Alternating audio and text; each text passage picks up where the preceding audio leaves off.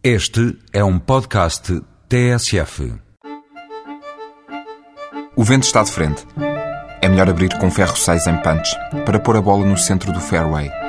Entre o rough e o bunker, a salve na landing zone, para que o segundo shot me deixe um approach curto e um put para birdie. Percebeu alguma coisa do que acabou de ouvir? Ou isto para si é chinês? Na verdade é inglês e são tudo expressões da gíria do golfe. A linguagem é estranha. O jogo, mais ou menos. Sobretudo para quem nunca experimentou. Se é o seu caso e até gostava de dar umas tacadas, este domingo é ideal. O tempo vai estar bom e o cenário é fantástico, entre Cascais e a Praia do Guincho.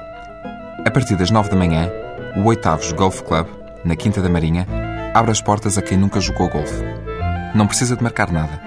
Não precisa de pagar nada. Só tem de aparecer, pegar num taco e começar a tentar acertar nas bolas. Diz quem sabe que ao princípio até isso é difícil. Já nem falo em acertar com as bolas nos buracos. Lá estarão dois profissionais para dar algumas dicas e corrigir os movimentos. O material é todo fornecido pelo campo. Não tem de levar umas luvas XPTO, uns sapatos catitas ou um polo de marca. Ao contrário do que se pensa, o golfe não é um desporto assim tão elitista. Bem, o polo pode não ser de marca, mas tem de ser um polo.